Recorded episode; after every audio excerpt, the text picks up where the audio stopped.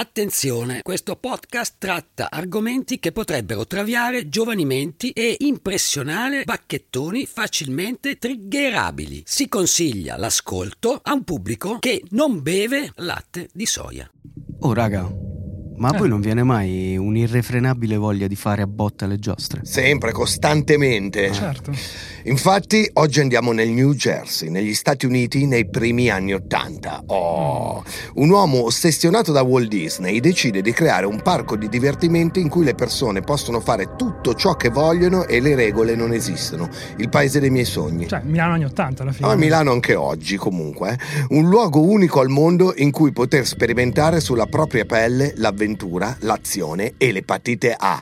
Questo è il caso Action Park di Non aprite quella podcast! Tenta pure questo esperimento. Ma è una pazzia! Non lo sopporterai! Mi sento male. Non mi guardi così. Non mi guardi, ho detto. Avanti, come si chiama?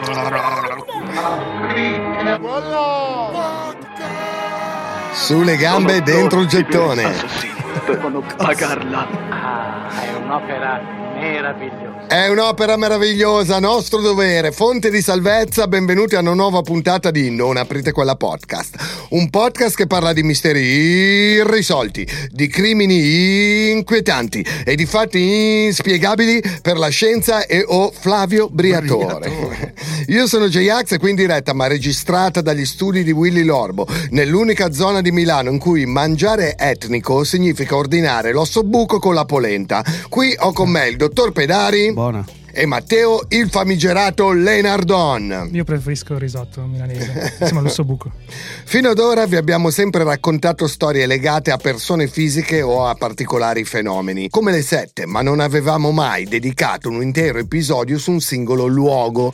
In questa puntata invece scopriremo insieme come ha funzionato per decenni il parco di divertimenti più pericoloso che sia mai esistito. In America, eh, perché se parliamo dell'Italia è un discorso a parte, prima o poi lo faremo. Per realizzare l'episodio abbiamo letto Action Park, The Untold Story of America's Most Dangerous Amusement Park di Andy Mulville e articoli dell'epoca. Troverete il link per acquistare il libro nella descrizione dell'episodio.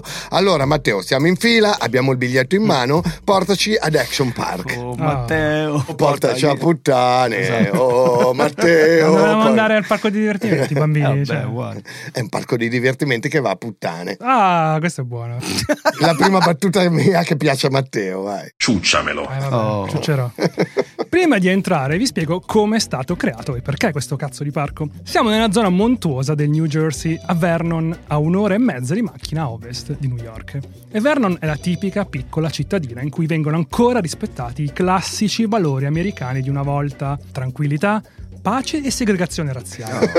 Pensate che a fine anni 70 in tutta la vallata c'erano un solo liceo, una sola banca e addirittura non esistevano fast food. È un po' come se una città veneta non ha un crossfit nazista. cioè, capisci che manca qualcosa nell'aria? Non c'è quella tipica atmosfera, no? Che dice- Folcloristica, che- che ti dice, esatto. "Ah, sono in Veneto. Insomma, chiaramente è l'ultimo posto in cui ti immagineresti di trovare un luogo chiamato Action Park, ma è proprio qui che Gene Mulville decide di concretizzare la sua visione di un nuovo tipo di parco di divertimenti. Gene è un ex marine che ha fatto i soldi lavorando come intermediario nel settore dei fondi comuni di investimento. È un uomo che vive anche la sua vita civile con un piglio militare. Non esistono problemi che non si possono superare con la determinazione, non esistono cose troppo pericolose. E per capire meglio la sua personalità, sentiamo un aneddoto raccontato dal figlio e autore del libro, Andy. Mio padre stava giocando una partita di tennis con un suo amico di nome Bob a New York. Parliamo di due persone estremamente competitive. Con il punteggio in parità, dopo due ore di gioco, il club chiuse. Mio padre cercò di convincere il personale a lasciare le luci accese, ma rifiutarono. Stava nevicando e nessun altro club al coperto era aperto. Quello che faremo, disse mio padre a Bob, è che andremo a Porto Rico. I due guidarono direttamente fino a JFK e volarono a San Juan, dove continuarono a giocare nel cortile di un hotel fino a quando non diventò buio e gli fu nuovamente chiesto di andarsene. Trovarono un secondo albergo con un campo e invece di fare il check-in capirono come accendersi le luci da soli dopo essere entrati di nascosto. Mio padre si assicurò la vittoria prima che fossero cacciati via dallo staff. Altro che Red Bull, la cocaina ti mette le ali. Cioè, questo hanno giocato 5-7 in due continenti diversi ancora un po'. Cioè. Ah, è un'opera meravigliosa.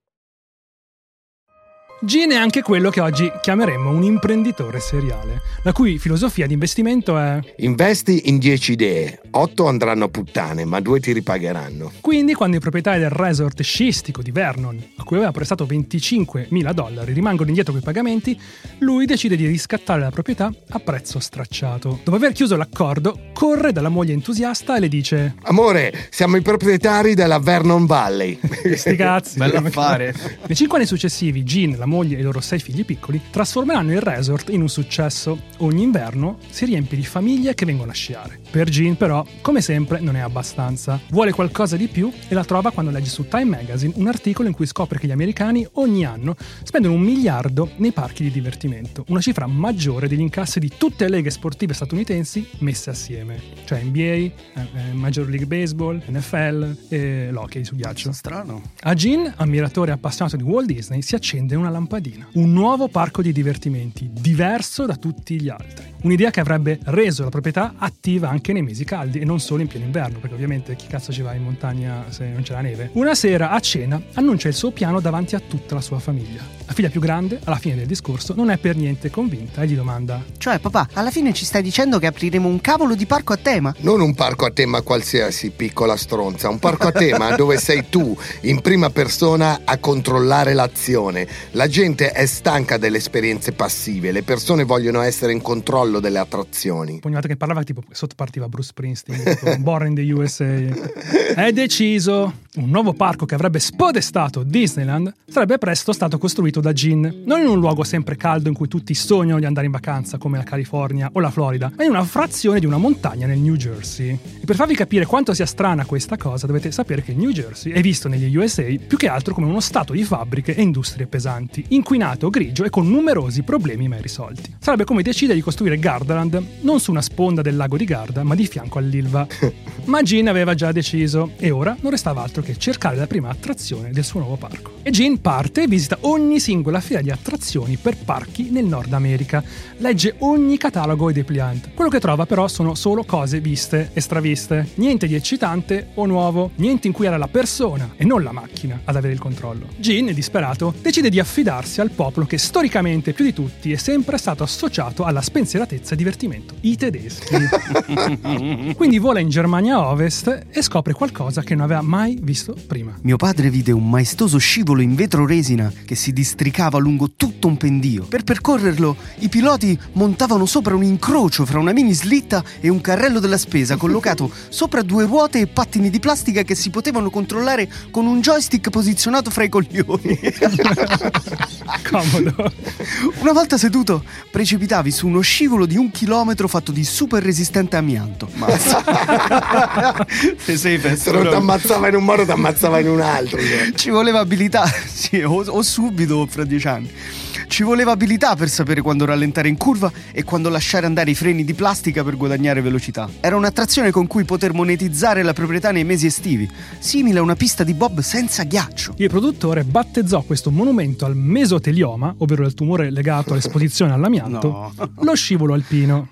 Dato che è un'idea completamente folle, Jean se ne innamora immediatamente e decide che questa sarà la sua prima attrazione di prova. Se la gente si fosse innamorata del suo scivolo di amianto, avrebbe potuto essere un successo. Quindi Jean mette al lavoro tutti i suoi uomini sette giorni su sette finché, a tempo di record, a inizio settembre del 76, lo scivolo alpino viene aperto al pubblico. L'inaugurazione è un successo. Gli ospiti rimasero in fila per due ore dopo aver sborsato 2,50 dollari. 50 centesimi. Spingendo in avanti il joystick si alzavano i freni e si abbassavano le ruote, acquistando così velocità. Tirandolo indietro si azionavano i freni e si facevano rientrare le ruote rallentando. Non c'erano cinture di sicurezza, caschi o imbottiture da indossare. Quando i giornalisti all'inaugurazione, preoccupati, chiesero a mio padre perché, lui rispose: La gente non vuole i caschi, vuole il vento tra i capelli.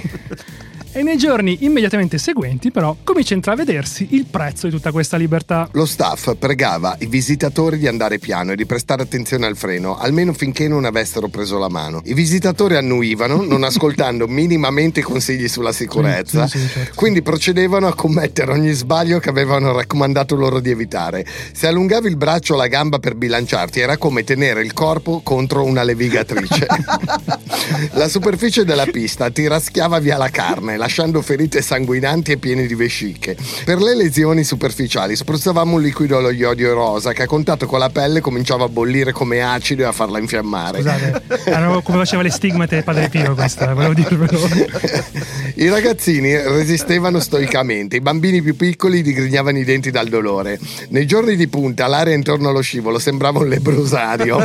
Alla fine abbiamo messo le foto di queste orribili ferite in cima alla pista, un promemoria visivo del potenziale massacro. Bravi. Provate a immaginare appunto questa pista da Bob, però senza il ghiaccio, ma del cemento e dell'amianto. il tipo era Cioè, un libertario, zio. Cioè, comunque io ti dico cosa ti può succedere. Poi sono cazzi tuoi, sei tu che scegli di farlo. È come no? l'azienda delle Cioè, sigarette, Io uguale. eticamente sono d'accordo con Gin, eh. Però vabbè, andiamo avanti, che adesso scopriamo altre cose. Io ci sarei andato comunque. Perché i pericoli non si limitavano solo alla pelle. Se scendevi troppo lentamente, quello dietro, quello dietro di te si schiantava inevitabilmente contro la tua slitta, creando un'esplosione di ossa, plastica e vetroresina.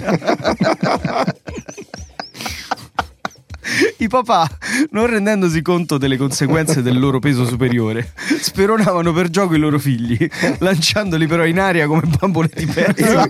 Magnifici anni 70, ragazzi. Oh, riprendo! Tommy, arrivo, Tommy! Boom! E quello volava nella stratosfera. I visitatori più stronzi rallentavano apposta, sperando che qualche loro amico li colpisse alla cieca. Altri invece decidevano di punire i visitatori più lenti trafiggendoli a tutta velocità da dietro. eh sì, è come quando c'è la Fantastico. signora anziana che guida in macchina e tu vorresti speronarla. Eh, no? lì potevi farlo. È la rivincita proprio. Il suono era come quello di due enormi giocatori della NFL che si scontrano. Nella valle sentivi echeggiare i visitatori che ridacchiavano o gemevano a seconda della forza dell'impatto.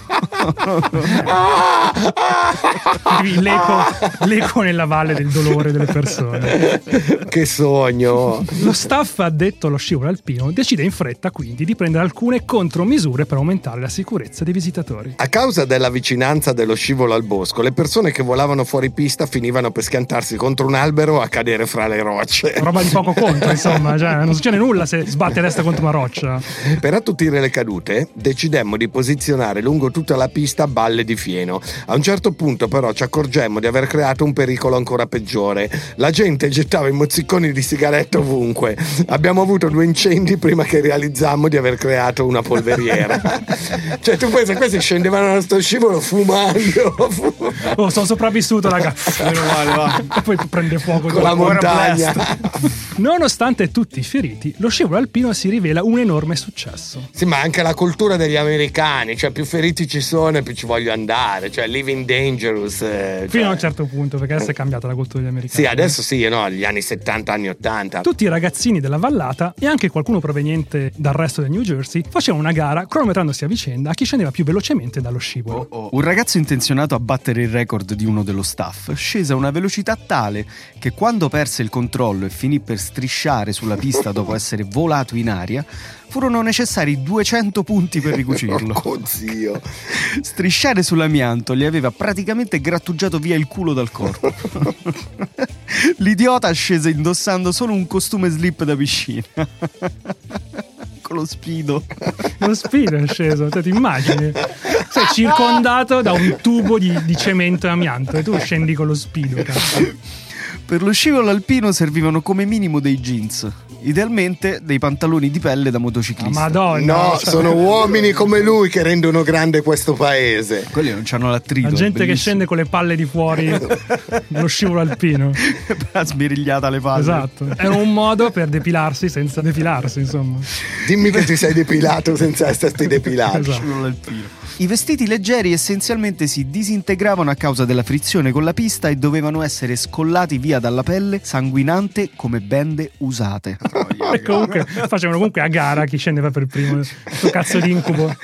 Pazzesca sta Un incubo per te è un sogno per me, vedi? Beh, come- guarda che se vuoi farlo, guarda che in Svizzera c'è lo scivolo alpino. Cioè, ci sono in realtà scivoli alpini in diverse parti d'Europa, anche in montagna. Sì, ma saranno tutti messi in sicurezza. Io volevo fare questo Eh, proprio. portati un pezzo di amianto da casa. da casa. Esatto. Scolla un tetto. No, ma andiamo alla prossima attrazione. L'estate seguente, quella del 1977, Gin, ubriaco di successo, decide di rilanciare e aprire una nuova attrazione. Crescere ed espandersi per lui sono una necessità continua. E miglior modo che trova per farlo è legalizzare la guida da ubriachi.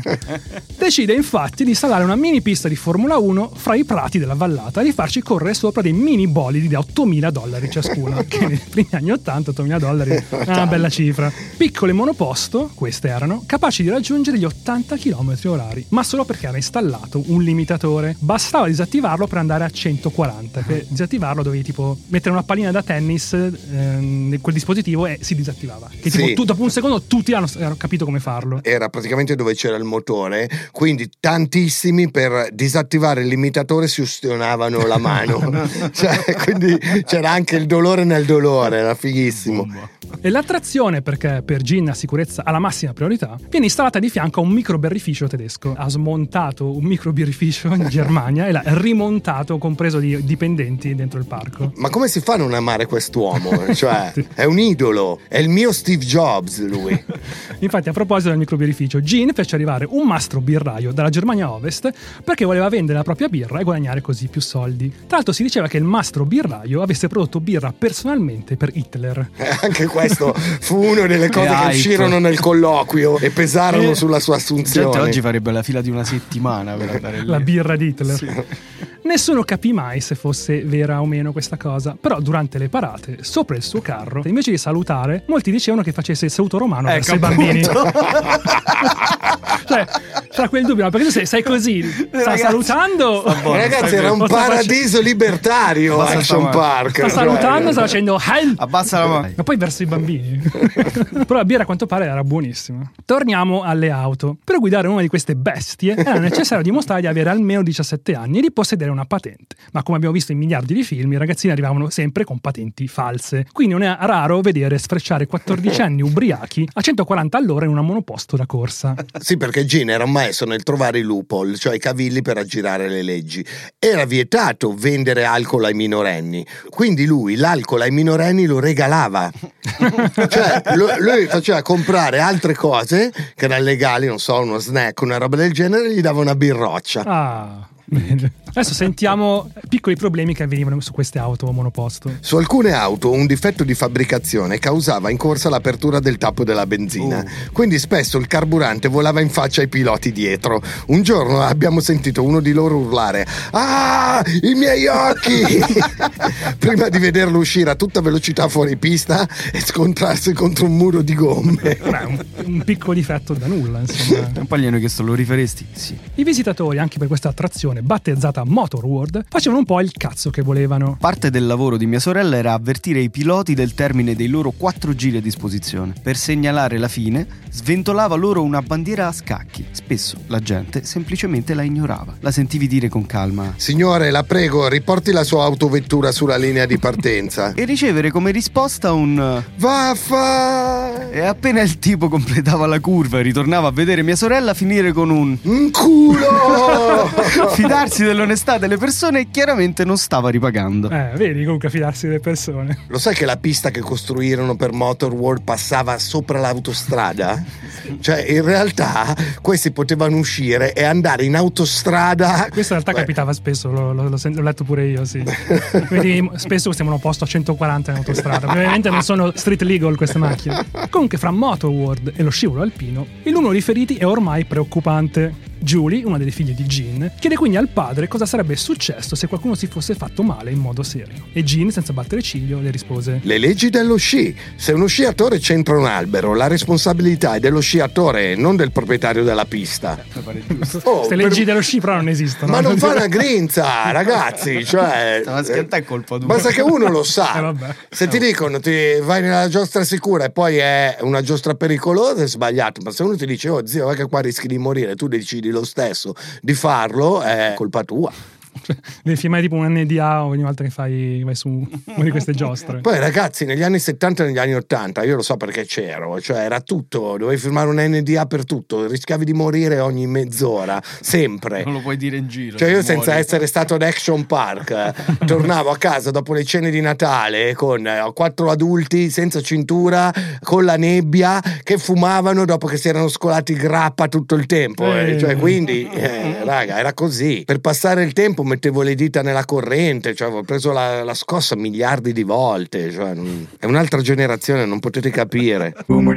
Andiamo avanti, perché dopo il successo di Motorworld, Gene decide di puntare ancora su motori e velocità. Fa scavare quindi un gigantesco buco, lo riempie con acqua proveniente da luoghi che rimarranno per sempre un mistero e compra dei mini motoscafi di plastica che volano sull'acqua a velocità pazzesche. Che grande è! Quando qualcuno saliva su un motoscafo era praticamente impossibile farlo scendere prima che terminasse il carburante. La gente voleva fare quel cazzo che voleva. Eh, era quello il marketing di Action Park. Ho capito, ma devi fare un giro, tu ne fai 14, cioè. Le barche sfrecciavano saltando sull'acqua come motoscafi di trafficanti colombiani in fuga dalla guardia costiera.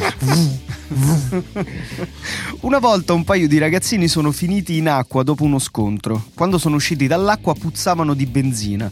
Uno di loro urlava. Ah, il mio costume è ricoperto di benzina! Mi fa fuoco il cazzo! Io gli dissi di andare nel mio ufficio che, che c'era del sapone. La benzina e l'olio e motore fuoriuscivano continuamente dalle barche e tutto il lago era ricoperto di una patina lucente di grasso, come il fondo di un girarrosto di polli. Mm, che bello. Comunque, diverse persone, dopo essere finite in acqua, hanno protestato dicendo pure di aver sentito qualcosa toccare loro la gamba. Certo. Serpenti. Alcuni di loro sono dei testa di rame. Il loro veleno colpisce cuore e sistema circolatorio delle vittime. In un parco per tro- bambini, eh, tutto questo. Abbiamo trovato anche delle tartarughe azzannatrici, possono staccare facilmente un dito del piede. Madonna, l'ho viste Le queste. snapping turtle sono ovunque negli. Stati Uniti. Sono cattivissime, no? Bisogna dire che i serpenti non finirono dentro lì perché erano presenti nella fauna locale, ce li portò Gin.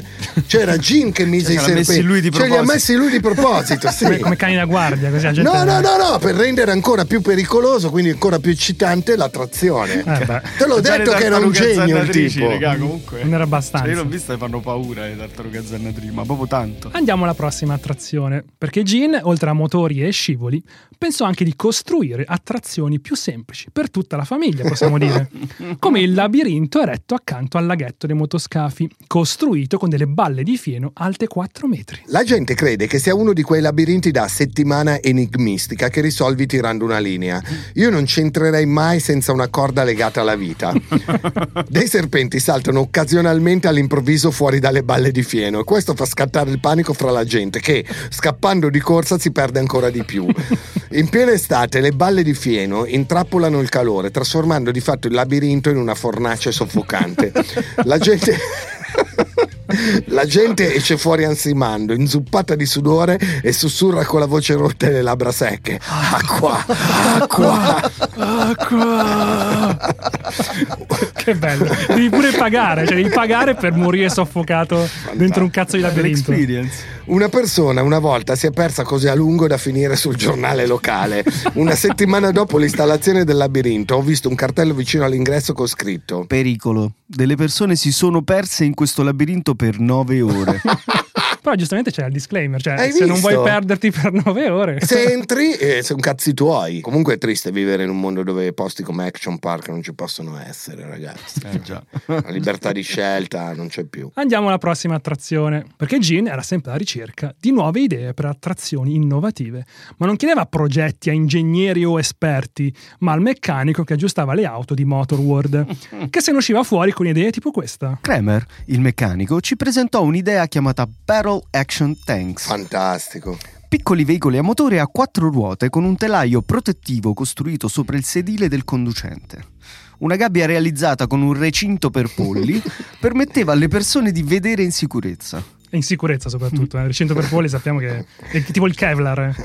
Dentro al tank, un joystick controllava un cannone da cui venivano sparate palle da tennis alla velocità assolutamente ridicola di 160 km/h, consentendo ai piloti di spararsi l'un l'altro. Lungo il perimetro dell'area, altri cannoni montati permettevano agli spettatori e alle persone in fila di attaccare i carri armati sparando palle da tennis. Già sei incazzato che sei in fila, porca troia! Quindi sei ancora più incazzato per sparargli addosso. Aspetta, aspetta, mo vedi cosa succede, vai. I tank, se colpiti, si fermavano per 15 secondi. Quando accadeva, tutti i tank attivi e gli spettatori mitragliavano di palle il carro armato bloccato. Era un incrocio fra Wimbledon e il Vietnam. che bello, madonna. Eh sì, perché quello bloccato poi alla fine Eh sì. beccava tutte palle Tutti, e non poteva tutti si reagire. giravano. È come picchiare uno che caga, è la stessa cosa. Sì. È bellissimo. Beh, tutto bene, no? No, perché è capitato che alcuni visitatori dessero fuoco alle palle da tennis con la benzina, prima di spararle con il cannone.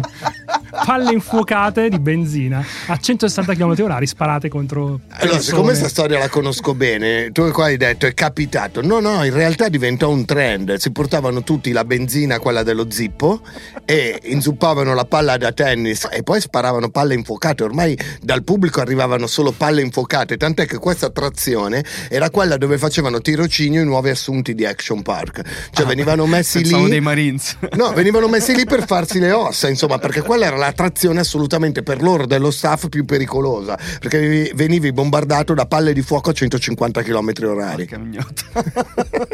Pazzia pura. C'è da dire che lo staff di Action Park erano quasi tutti minorenni e che c'era un capanno che Gin aveva messo a loro disposizione dove potevano scopare e farsi di acido. Quindi questi erano fatti o di ganja nella migliore delle ipotesi, spacciavano anche dentro, oppure fatti di acido e quello che faceva andare la giostra già pericolosa di per sé era un minorenne, un sedicenne sotto acido. Acidi degli anni 70, non quelli di adesso. queste cazzatine di Eh, oggi. oh, esatto.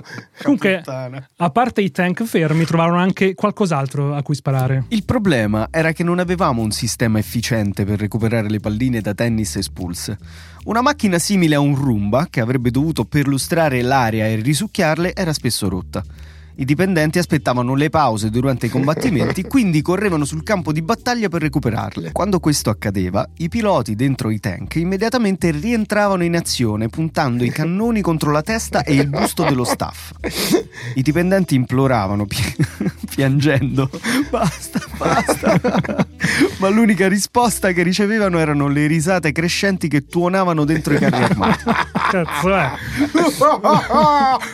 So che sono morti ad Action Park, ma è un miracolo che siano morti così pochi. pochi. Cioè, un miracolo veramente. La maggior parte della gente è sopravvissuta. Sì, però con ferite gravi, tipo scoriazioni perenni, Sì, pelle... sì, gente che non ha camminato più Sì. dritta, sì, insomma, però, come ho detto, sapevi a cosa andavi E incontro. comunque Gene visita un giorno Battle Action Tanks proprio mentre un suo dipendente viene colpito con un cannone ai coglioni.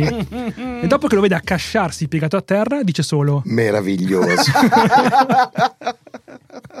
La mia visione ha Sta preso funzionando. forma. Tutto sta funzionando come mi ero immaginato.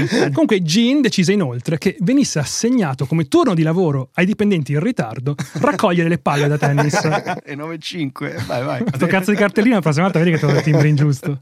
Andiamo avanti. Siamo ormai nel 1979 e Gene decide di stravolgere tutto. Gli esperimenti degli ultimi anni erano stati un evidente successo, ma per puntare più in alto era necessario un rebranding. Veron Valley Fun Farm era un nome troppo da sagra di paese, troppo rurale. Il nuovo nome? Semplice, Action Park.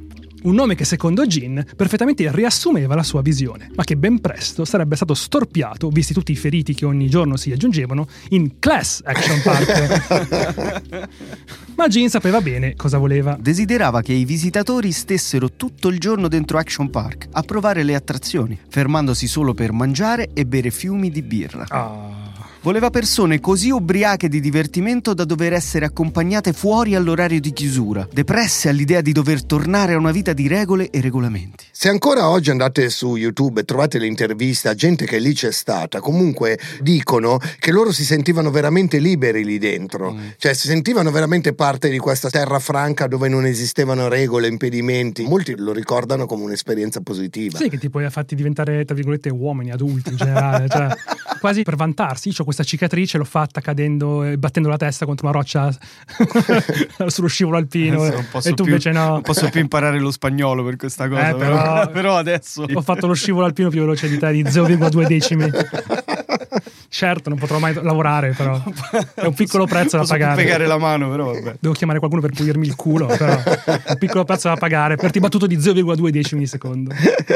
Comunque, trovato il nome, ora Gin doveva solo trovare nuove eccitanti attrazioni. Le sue regole erano semplici: se erano accompagnate da una brochure, non le voleva, perché significava che anche altri parchi le avrebbero potute possedere. E questo era un prospetto inaccettabile. Quindi, invece di rivolgersi alle creazioni di ingegneri, progettisti ed esperti in parchi con decenni di esperienza, Gene decise di assumere come capo progettista Ken Bailey, addetto alle pulizie in un grande magazzino Kmart. Sì, perché lui iniziò andando da gente esperta, gente che aveva progettato magari i ride di Disneyland, così, con le sue idee, che magari erano scritte quasi sempre su dei tovaglioli di carta. Sì. E lui eh, si sentiva ri- dire da questi: guardate che questo non si può fare perché va contro le leggi della fisica. E lui, come un, un libertario vero e puro, si incazzava. Diceva: A me non mi interessa, io non le rispetto le leggi della fisica. Quindi, finché non trovava qualcuno che diceva: Sì, ti costruisco questo, lui andava avanti con la sua idea. Il problema è che quando non rispetti la fisica, la fisica non rispetta te. quindi a un certo punto. Comunque, immaginate tipo Mirabilandia che mette in mano la vita di tuo figlio, al tizio che cambia le pastiglie negli orinatoi di Leroy Merlin. È vero, Cioè, è la stessa cosa. E Gin lo incontra mentre Bailey presenta durante un salone per addetti ai lavori la sua attrazione chiamata L'uomo nella palla nella palla. L'uomo nella palla nella palla. No, no, ok, ho capito, ma. L'uomo nella palla nella palla. La presenta dicendo che l'idea gli fosse venuta immaginando delle persone intrappolate dentro delle palle da calcio cadute nel negozio che puliva. I rappresentanti di tutti i parchi d'America lo ignorano pensando di stare ascoltando un malato di mente. Gene? No. Non per Gin. Gene compra l'uomo nella palla nella palla e assume Bailey, proprio perché tutti gli altri lo consideravano un coglione. Vabbè, ma pensa però che bello, questa è un'America che non esiste più, cioè tu sei l'addetto alle pulizie di. Kmart. Io ti do una possibilità Ti di- do una possibilità, credo, credo nella tua idea, cioè che figata è, scusa. Devi provare a tutti questi stronzi laureati che sei meglio tu che pulisci i cessi a Kmart. Esatto, noi adesso questa cosa la facciamo solo con la politica, cioè non lo facciamo con nient'altro, solo con la politica, solo con governare proprio il paese. Pensate una volta vendevi le bibite allo stadio e poi E adesso gestisci le armi nucleari Esatto. della NATO. a vedere. Capito un cazzo della vita. E quindi Gene porta Bailey a casa sua e lo presenta ai suoi figli così. Ragazzi, guardate bene quest'uomo. Questa è la faccia che ha l'ambizione. Io l'adoro, lo adoro quest'uomo, lo adoro. L'indomani Bailey era già su un volo per il New Jersey. L'attrazione di Ken era semplice: prendi un uomo, lo infili dentro una sfera di plastica dal diametro di 3 metri, sulla superficie esterna ci avviti dozzine di ruote prese da sedie da ufficio, e fatto questo prendi la palla e la lanci dalla fiancata di una montagna. Un'attrazione fantastica.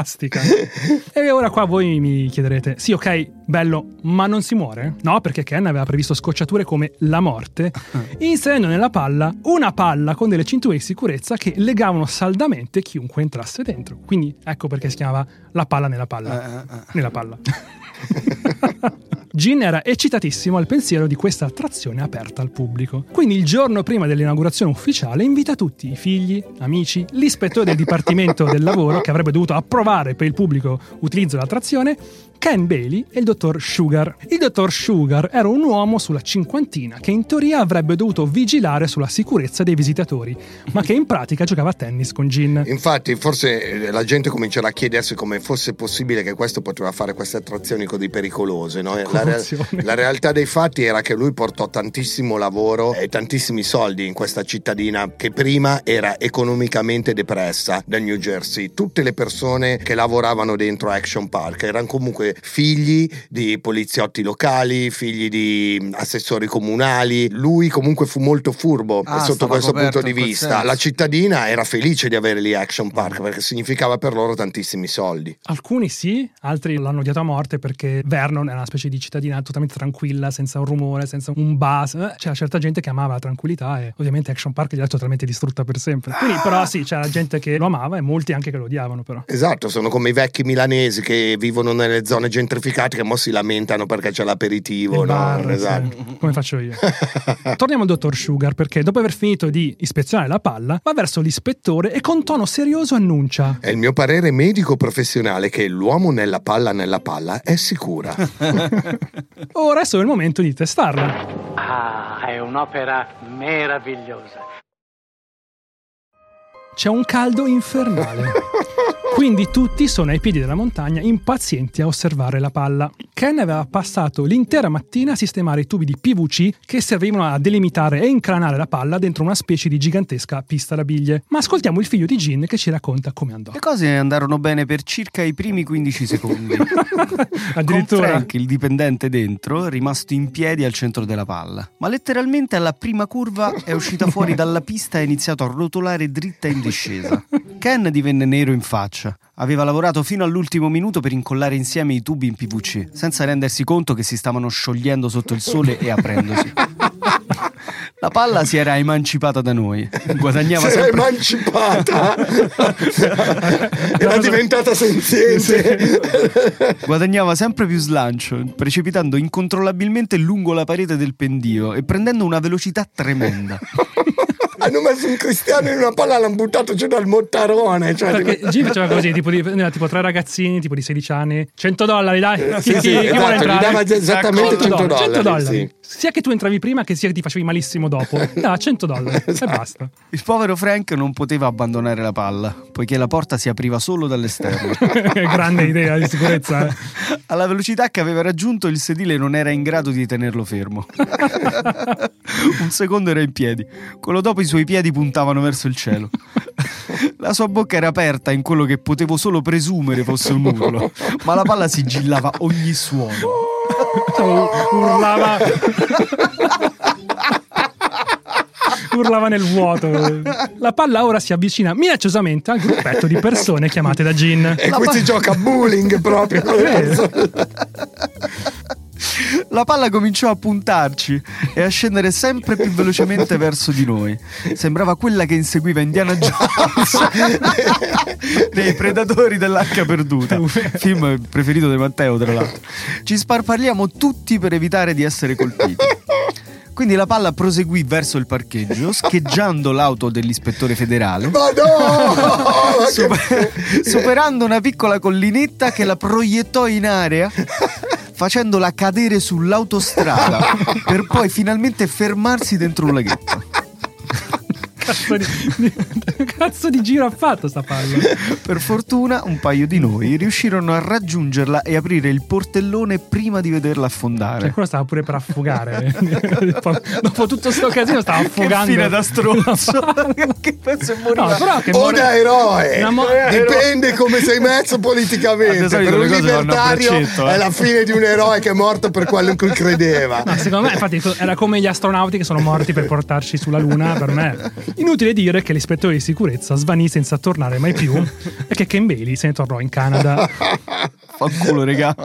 Andiamo alla prossima attrazione.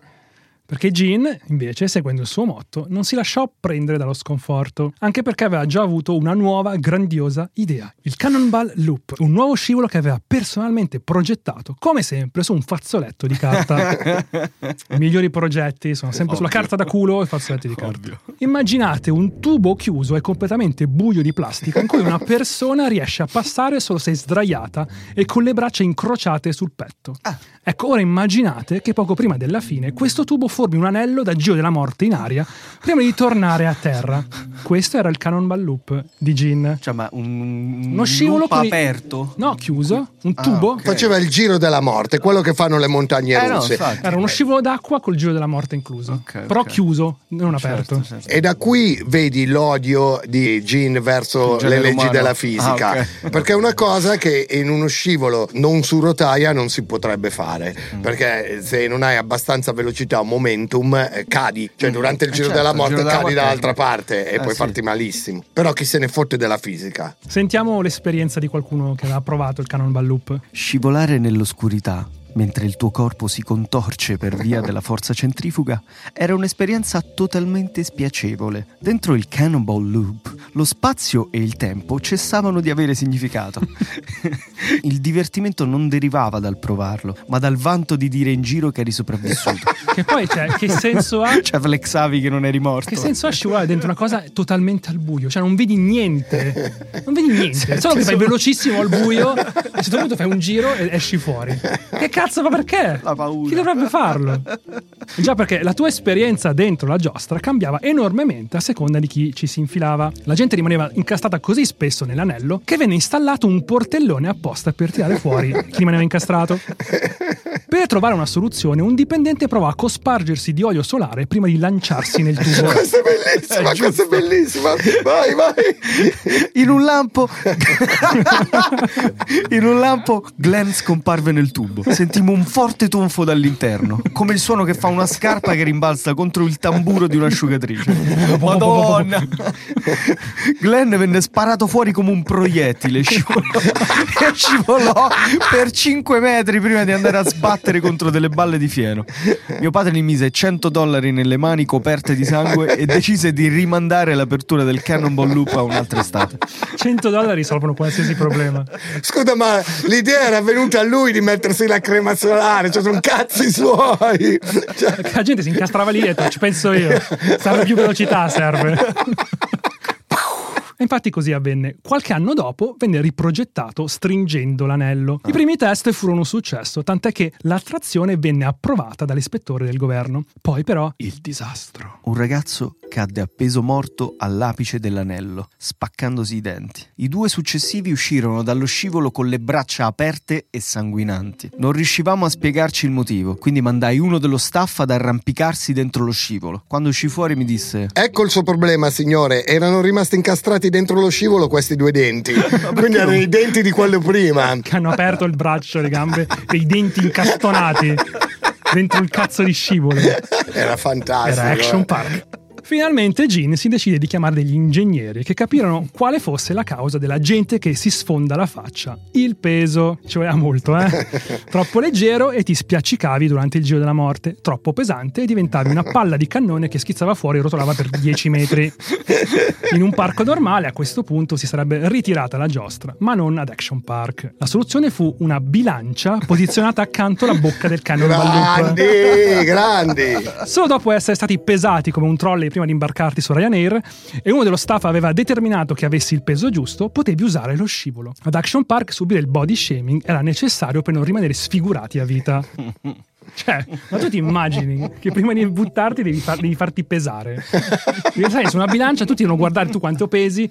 Mm, No, mi spiace, è troppo grasso. Anche È troppo meglio- magro, Esatto. comunque, cioè. Body shaming. A cavallo tra gli anni 70 e 80 iniziarono a diffondersi i parchi acquatici in tutti gli Stati Uniti. Poteva Action Park perdersi il trend? No, di certo. Gene fece costruire una specie di scenario tropicale, compreso di cascata, rocce da cui tuffarsi, grotte e un'enorme piscina a forma di lago in cui nuotare.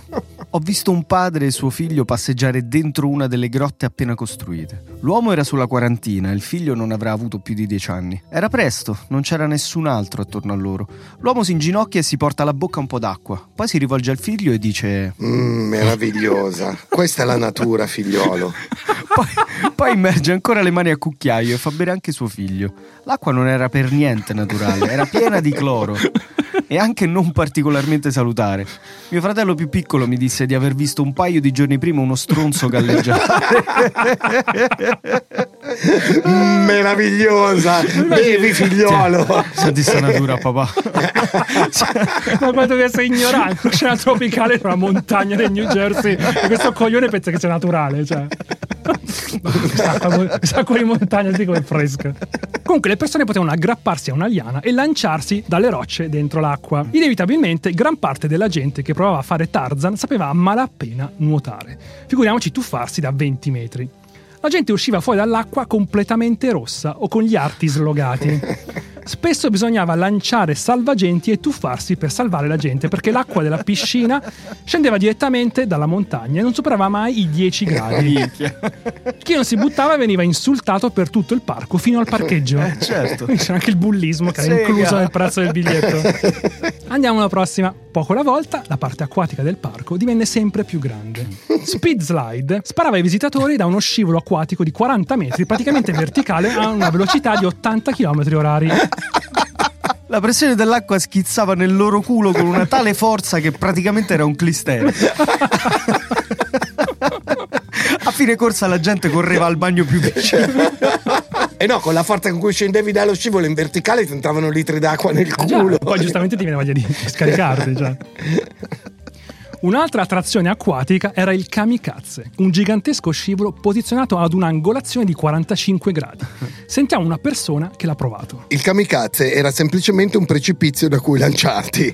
Quando ci sono salito ho provato ad alzare la testa per vedere se potevo vedere lo scivolo. Non potevo. Sono schizzato fuori dallo scivolo, ho colpito la rete di sicurezza che poi mi ha spinto di nuovo sullo scivolo e quindi sono precipitato in caduta libera fino alla fine. Lo scivolo era pieno di dossi, quindi la gente che ci saliva sopra volava e letteralmente si denudava prima di finire nella piscina in fondo. L'acqua schizzava addosso alle persone con una forza tale da rimuovere il bikini delle ragazze. Per questo motivo era l'unica attrazione con un pubblico più numeroso della gente in fila. certo. e quella in cui tutto lo staff, composto in gran parte di teenager o collegiali, desiderava lavorare. Quando chiesi ad alcuni ragazzi di andare a lavorare presso altre attrazioni, minacciarono di licenziarsi. Mi Oh, risposero. Oh, oh, oh, Col cazzo che mi muovo da qui. Qui si vedono più tette che allo strip club. Oh, oh, che? Già mi paghi 100 euro per morire, cazzo, almeno fammi vedere due tette. La zona dove era posizionato il kamikaze venne presto ribattezzata dai dipendenti di Action Park Titty Hill, la collina delle tette. Ma l'attrazione acquatica di gran lunga più popolare era certamente Wave Pool, praticamente un'enorme piscina di 30 metri per 80, in cui Gene aveva immerso 8 motori da 75 cavalli usati nell'ambito militare per testare le navi. Le onde duravano 20 minuti, seguite da 10 di pausa. Le gigantesche e potenti ventole creavano onde di due metri che colpivano le persone con la stessa violenza originariamente destinata a causare naufragi. Eh sì, perché erano motori militari, eh. Ho visto più volte il terrore negli occhi dei bagnini. Un lavoretto estivo si era improvvisamente trasformato in una lotta per tenere vive le persone. La sera tornavamo a casa con schiena e braccia piene dei graffi di tutte le persone che si aggrappavano a loro mentre affogavano. Per non parlare della gente intossicata. Ho visto un ubriaco farsi lo scalpo dopo essersi tuffato in 15 centimetri d'acqua. ha sanguinato così tanto nella piscina che sembrava vittima di un attacco di uno squalo. Inoltre era sempre torbida a causa dell'utilizzo di oli per il corpo, creme solari e altre escrezioni. Chissà quali altre iscrizioni. Era impossibile vedere il fondo. Quando tutti uscivano, a fine giornata mi tuffavo sempre, convinto che avrei trovato cadaveri nascosti dalla Justitia. Quando provai a lamentarmi con mio padre, mi rispose: Andy, non vedi nemmeno il fondo dell'oceano, no? Questo non impedisce alla gente di nuotarci. Aveva sempre una risposta per tutto. eh, ragazzi. Tiè, più di ragazzi. 600 dollari. Ok, No. che cazzo. L'unica soluzione per l'acqua putrida, nessuno voleva farsi la doccia prima di entrare, anche perché l'acqua della doccia era quella di montagna da 10 gradi, Buona quella. era solo una. Abbiamo pompato la clorazione nella wave pool per spezzare la patina oleosa sulla superficie dell'acqua. Che cazzo avevano addosso sti cazzo di Gli americani sudavano l'olio degli hamburger degli hot dog, Sì, cioè, la birra di Hitler, cioè c'era di tutto. Ben presto diventammo dei chimici. Mescolavamo cloruro di calcio e bicarbonato di sodio senza che nessuno di noi avesse la benché minima idea di come si filtrasse l'acqua. Nei giorni in cui sbagliavamo le dosi, i bambini uscivano dalla piscina come se colpiti da un attacco epilettico, con gli occhi bruciati per l'irritazione. Dopo che una ragazza venne contaminata dall'epatite A, tutto lo staff del Wave Pool decise di vaccinarsi. Fantastico. Comunque, nonostante tutta la gente ferita negli anni, Action Park crebbe sempre di più. Anzi, per i ragazzi di quella generazione, avere uno squarcio sulla schiena dopo essere volati dallo scivolo alpino era quasi un vanto. A un certo punto i feriti furono così tanti che il personale aveva difficoltà a starci dietro. Quando raggiungemmo la massima capacità di accoglienza, mia sorella Julie cominciò a distribuire schede chiedendo feedback anonimi ai visitatori. Eccone alcuni. Le auto fanno paura. Puttana in pedalò. Ho perso i denti. Api. Costumi da bagno osceni. Sono quasi annegato e i bagnini hanno riso di me. Bel servizio comunque. E le api, come abbiamo appena sentito, erano un enorme problema dentro Action Park perché Gin non voleva spendere soldi per le toilette, ma solo per nuove attrazioni. Quindi mancavano bagni per le decine di migliaia di ospiti che, senza trovare altre alternative, letteralmente cagavano in giro per il parco. Entrai in un bagno e vidi un padre in piedi sopra suo figlio, che stava defecando sul pavimento. Ma che cazzo state facendo? disse. Indicò le cabine. Sono tutti intasati, rispose. E non vedo altri bagni. Il ragazzo finì e si tirò su i pantaloni senza pulirsi. Che questo pure è lo spirito americano. Questo è lo spirito libertario. Non pulirsi il culo. N- non mi pulisco il culo, tanto poi mi butto nella piscina con le Esatto. leoni, mi faccio il clistere nello È scivolone. vero. spirito Cioè, mondiale. Mi pulisco lo scivolo. Apparentemente anche altre persone avevano avuto la stessa idea, poiché diversi stronzi punteggiavano il pavimento di linoleum. che bella immagine. Il perché di tutta questa merda venne scoperto tempo dopo. In seguito ho scoperto che parte del motivo per cui le persone avevano voglia di cagare sul pavimento non era del tutto attribuibile alla follia o alla mancanza di bagne. Il tizio addetto al cibo aveva acquistato un enorme inventario di polli da arrostire. Si vantava di aver pagato solo 50 centesimi per pollo. Come mai così poco? chiese mio padre. Sono solo un po' scaduti, fu la risposta. Davamo da mangiare alle persone polli avariati e non gli davamo neppure un cesso per svuotare le loro viscere piene di batteri. Mamma mia. Pure il pollo avariato mangiamo, questi poveri stronzi. Eh, fa tutta parte dell'experience, Eh, sì, eh. cioè. del morire. Comunque, prima o poi le norme di sicurezza, o meglio, la mancanza di norme di sicurezza era inevitabile che avrebbero presentato il conto. In soli tre anni, dall'83 all'86, Action Park fu oggetto di oltre 100 cause legali. Le ambulanze che Che continuamente... sono poche se ci pensi, 100 tre sono anni. pochissime in tre anni. Le ambulanze che continuamente facevano avanti e indietro del parco fino all'ospedale erano state rinominate Action Park Express. La navetta. La navetta, sì. Come il Malpensa Express, no? Addirittura Gin donò decine di ambulanze alla città di Vernon perché quelle esistenti non erano abbastanza per gestire il numero di feriti prodotti dal suo parco. Ah, il Cioè, non regalo. comprava i cessi, ma comprava le ambulanze. È un genio, ragazzi, un genio. Eh, beh, perché sì, poi quelli possono ritornare. Cioè, Se muoiono- risparmio sul pollo, però compro le ambulanze Faccio e le anche del bene. cioè. Esatto, sono pure quello che, che regala le cose, fa beneficenza alla città. poi le uso io. Sentiamo la testimonianza di qualcuno che scoprì da vicino la qualità delle ambulanze di Action Park. Ho visitato Action Park tre volte fra i 9 e i 10 anni. Due volte me ne sono andato via in ambulanza. La prima volta mi sono rotto le costole dopo essermi lanciato con la liana. Mio padre dovette tuffarsi in acqua per salvarmi. Nessuno dello staff mosse un dito. Col cazzo, tipo. C'erano i telefonini, facevano pure il video. Eh basta. sì.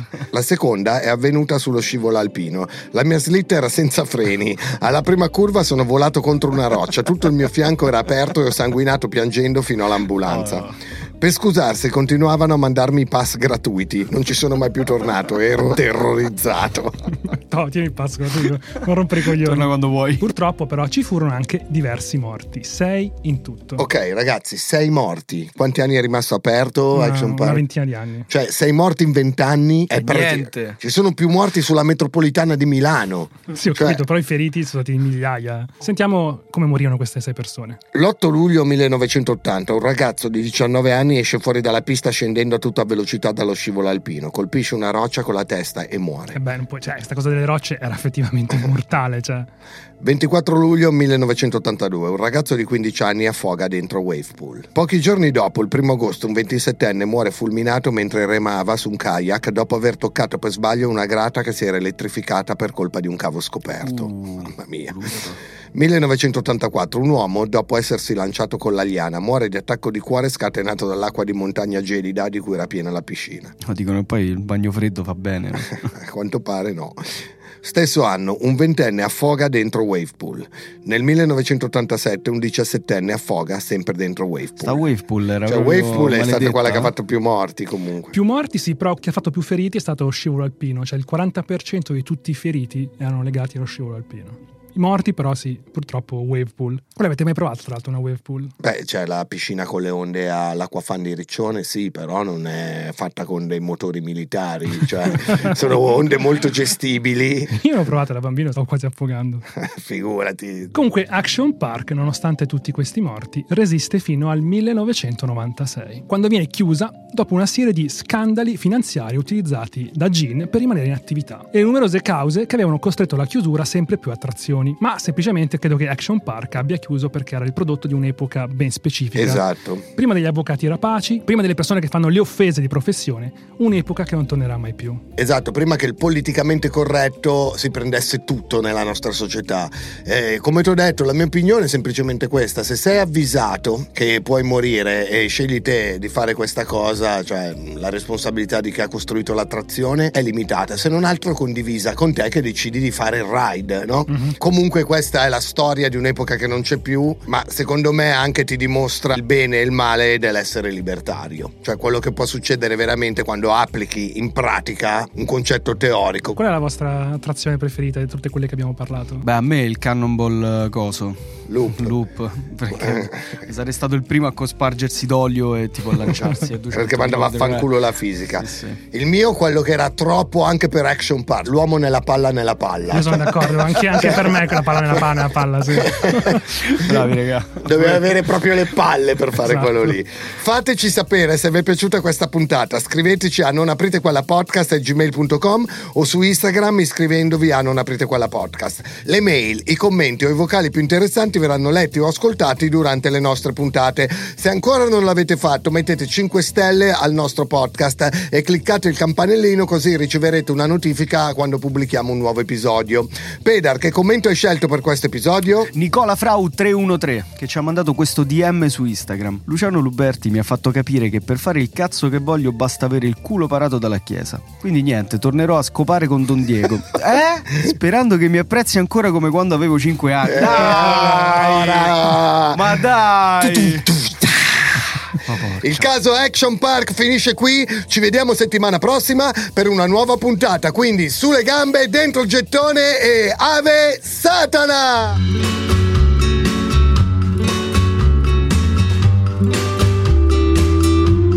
Non aprite quella podcast è una produzione Spotify Studios in collaborazione con Willy Lorbo, scritto da Matteo Lenardon. Produttori esecutivi Alessandro Aleotti e Jacopo Penzo, fonico Marco Zangirolami, online producer Alberto Marin, assistente di produzione Alberto Turbofiocco Carrato. Ascolta il wrap cap della puntata di Pedar su Instagram all'indirizzo non aprite quella podcast.